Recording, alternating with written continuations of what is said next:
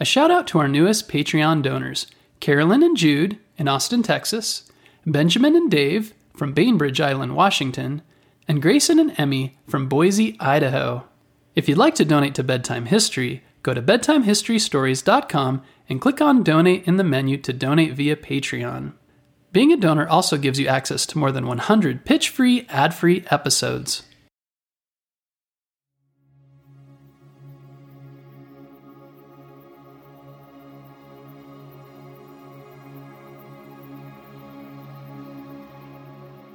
I'm going to ask you to close your eyes and imagine, but I don't need you to picture anything in your imagination this time. Instead, just imagine you're in a very dark place. It's chilly and a little damp. The walls are cold and hard, like they're made out of rock. You say something, and you hear your voice echo off the walls and back to you. Finally, you find a flashlight in your backpack and turn it on. Where are you? If you guess that you're in a cave, you're right.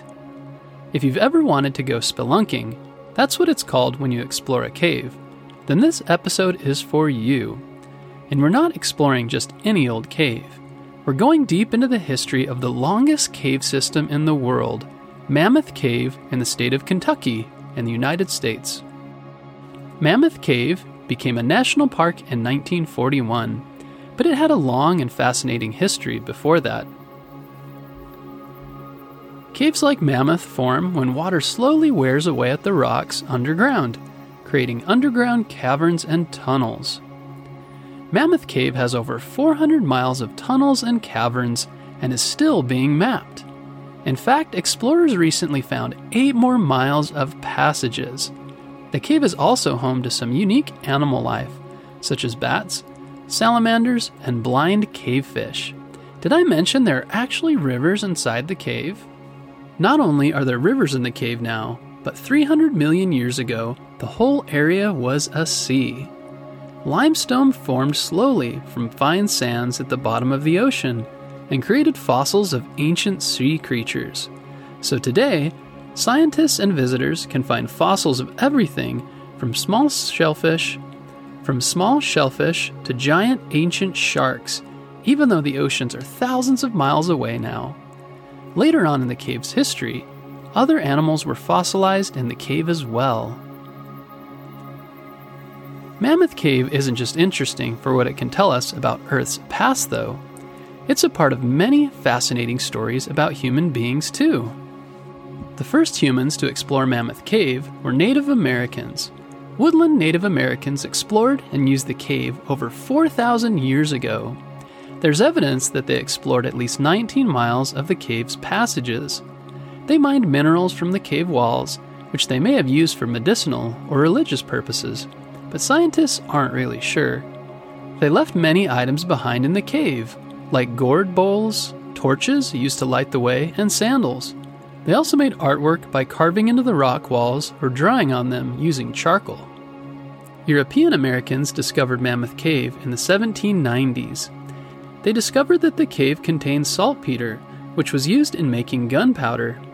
They began mining for saltpeter using enslaved laborers. This went on through the War of 1812, but after that, the need for saltpeter for gunpowder decreased. Within a few years, the owners of the cave started giving tours to curious visitors. In the 1840s, one of the owners of the property, Dr. John Croghan, built a small hospital for tuberculosis patients inside the cave. He had noticed that logs and artifacts inside the cave didn't seem to break down like things left outside on the surface. He reasoned that maybe something about the cave had the power to keep things from decaying. Maybe the cave air could help people suffering from the diseases and recover. If the cave worked as treatment, he planned to set up a whole hotel inside for treating sick people. Unfortunately, the cave didn't turn out to be a magical cure for tuberculosis. Instead, his patients got worse instead of better, and he closed it down after a few months. But it wasn't a total loss for Dr. Croghan. By this time, the cave had become a very popular tourist destination, and Dr. Croghan, like the previous owners, sold tours of the cave in addition to having his hospital. This was still before the Civil War that ended slavery in America, and sadly, most of the tour guides were enslaved African American men. This brings us to one of the most interesting parts of Mammoth Cave's history. The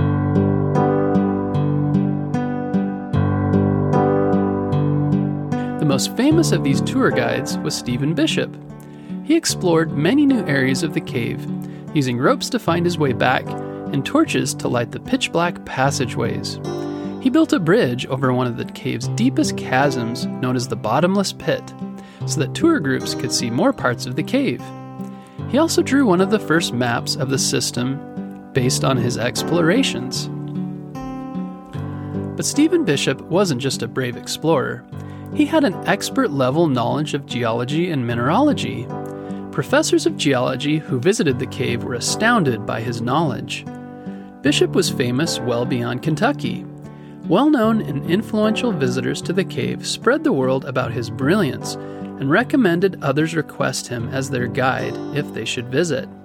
Two other early guides were Nick and Matt Bransford, Nick and Matt weren't brothers, but instead shared the same last name because, sadly, they were both owned by the same man.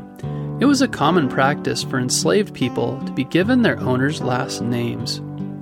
Matt was one of the earliest tour guides. He was eventually freed and continued to work at Mammoth Cave as a guide, but he was paid. His son Henry and his grandchildren, Lewis and Matt, also worked as paid tour guides at the cave well into the 20th century. The family tradition didn't stop there. His great great great great grandson works there as a park ranger now. Nick Bransford was also an enslaved tour guide, and many have also done other work above ground on the cave property. Nick didn't want to wait to be freed. He made a plan to buy his freedom. He asked his master how much it would cost to buy his freedom.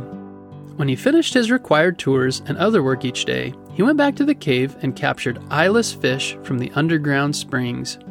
He then sold the unusual fish to tourists to earn extra money. After years of doing this, he was finally able to buy his freedom. He went on to become an important person in his community, donating the land for a school. He stayed on at Mammoth Cave as a tour guide for over 50 years. Some of the other visitors to Mammoth Cave were famous and powerful writers, politicians, even royalty. Though outside the cave, Stephen, Matt, and Nick were viewed as property, as slaves, tourists inside the cave relied on them to keep them alive and safe during their visit. The cave could be a dangerous place for people who weren't familiar with its layout and hazards. There were chasms and underground rivers that tourists could fall into if they weren't careful. This included dead ends, slippery pathways, and loose rocks that could fall. Lamps and candles could blow out, leaving people in total darkness. Stephen, Matt, and Nick made sure their guests were safe by knowing their routes and the dangers and being alert and prepared for any accidents. Most visitors respected these men for their bravery, knowledge, and skills. Because of them, going into the cave would have meant risking their lives. Though they all eventually gained their freedom and ended up working at the cave as paid workers, their lives as enslaved workers were unfair and at times harsh. Conditions in the cave were dangerous, as we've seen.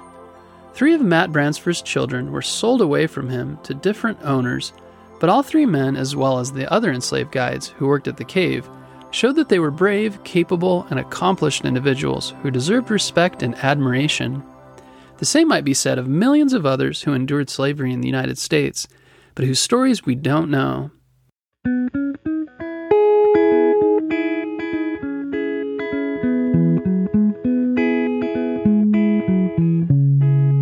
Stephen, Matt, and Nick all wrote their names on the walls of Mammoth Cave in candle smoke. Even when people are forced into terrible situations, they're still capable of rising up or going deep in the case of Mammoth Cave and leaving their mark. Mammoth Cave is an amazing natural wonder, but people like Stephen Bishop, Matt Bransford, and Nick Bransford gave it an important human history as well. The world is full of natural places that also have interesting human stories stories with twists, turns, and strange surprises, just like Mammoth Cave.